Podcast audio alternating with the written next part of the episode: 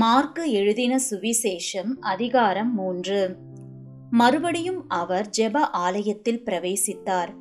அங்கே சூம்பின கையையுடைய ஒரு மனுஷன் இருந்தான். அவர் ஓய்வு நாளில் அவனை சொஸ்தமாக்கினால் அவர் பேரில் குற்றம் சாட்டலாம் என்று அவர் மேல் நோக்கமாயிருந்தார்கள். அப்பொழுது அவர் சோம்பின கையையுடைய மனுஷனை நோக்கி எழுந்து நடுவே நில் என்று சொல்லி அவர்களை பார்த்து ஓய்வு நாட்களில் நன்மை செய்வதோ தீமை செய்வதோ ஜீவனை காப்பதோ அழிப்பதோ எது நியாயம் என்றார். அதற்கு அவர்கள் பேசாமல் இருந்தார்கள். அவர்களுடைய இருதய கடினத்தின் நிமித்தம் அவர் விசனப்பட்டு கோபத்துடனே சுற்றிலும் இருந்தவர்களை பார்த்து அந்த மனுஷனை நோக்கி உன் கையை நீட்டு என்றார். அவன் நீட்டினான். அவன் கை மறுக்கையே போல சொஸ்தமாயிற்று. உடனே பரிசேயர் புறப்பட்டு போய் அவரை கொலை செய்யும்படி அவருக்கு விரோதமாய் ஏரோதியரோடே கூட ஆலோசனை பண்ணினார்கள். இயேசு தம்முடைய சீஷர்களோடே அவ்விடம் விட்டு கடலோரத்துக்கு போனார். கலிலேயாவிலும் யூதேயாவிலும் எருசலேமிலும் இதுமேயாவிலும் யோர்தானுக்கு அக்கறையிலும் இருந்து திரளான ஜனங்கள் வந்து அவருக்கு பின் சென்றார்கள். அல்லாமலும் தீரு சீதோன் பட்டணங்களின் திசைகளிலும் இருந்து திரளான ஜனங்கள் அவர் செய்த அற்புதங்களை குறித்து கேள்விப்பட்டு அவரிடத்தில் வந்தார்கள். அவர் அநேகரை சுஸ்தமாக்கினார். நோயாளிகள் எல்லாரும் அதை அறிந்து அவரை தொட வேண்டும் என்று அவரிடத்தில் நெருங்கி வந்தார்கள். ஜனங்கள் திரளாயிருந்தபடியால் அவர்கள் தம்மை நெருக்காதபடிக்கு தமக்காக ஒரு படவை ஆயத்தம் பண்ண வேண்டும் என்று தம்முடைய சீஷர்களுக்கு சொன்னார். அசுத்த ஆவிகளும் அவரை கண்டபோது அவர் முன்பாக விழுந்து நீ தேவனுடைய குமாரன் என்று சத்தமிட்டன. தம்மை பிரசித்தம் பண்ணாதபடி அவைகளுக்கு கண்டிப்பாய் கட்டளையிட்டார். பின்பு அவர் ஒரு மலையின் மேல் ஏறி தமக்கு சித்தமானவர்களை தம்மிடத்தில் வரவழைத்தார். அவர்கள் அவரிடத்திற்கு வந்தார்கள். அப்பொழுது அவர் பன்னிரண்டு பேரை தெரிந்து கொண்டு அவர்கள் தம்மோடே கூட இருக்கவும் பிரசங்கம் பண்ணும்படியாக தாம் அவர்களை அனுப்பவும் வியாதிகளை குணமாக்கி பிசாசுகளை துரத்தும்படி அவர்கள் அதிகாரமுடையவர்களாய் இருக்கவும் அவர்களை ஏற்படுத்தினார்.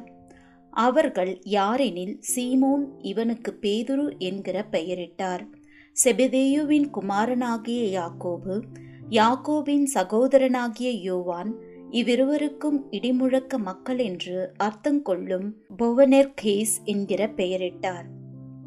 அந்திரேயா பிலிப்பு பர்த்தலோமேயு மத்தேயு தோமா அல்பேயுவின் குமாரன் யாக்கோபு ததேயு கானானியன் ஆகிய சீமோன் அவரை காட்டிக் கொடுத்த யூதாஸ் காரியோத்து என்பவர்களே. பின்பு வீட்டுக்கு போனார்கள். அங்கே அவர்கள் சாப்பிடுவதற்கும் சமயமில்லாதபடிக்கு அநேக ஜனங்கள் மறுபடியும் கூடி வந்தார்கள். அவருடைய இனத்தார் இதை கேட்டபோது அவர் மதிமயங்கி இருக்கிறார் என்று சொல்லி அவரை பிடித்து கொள்ளும்படி வந்தார்கள்.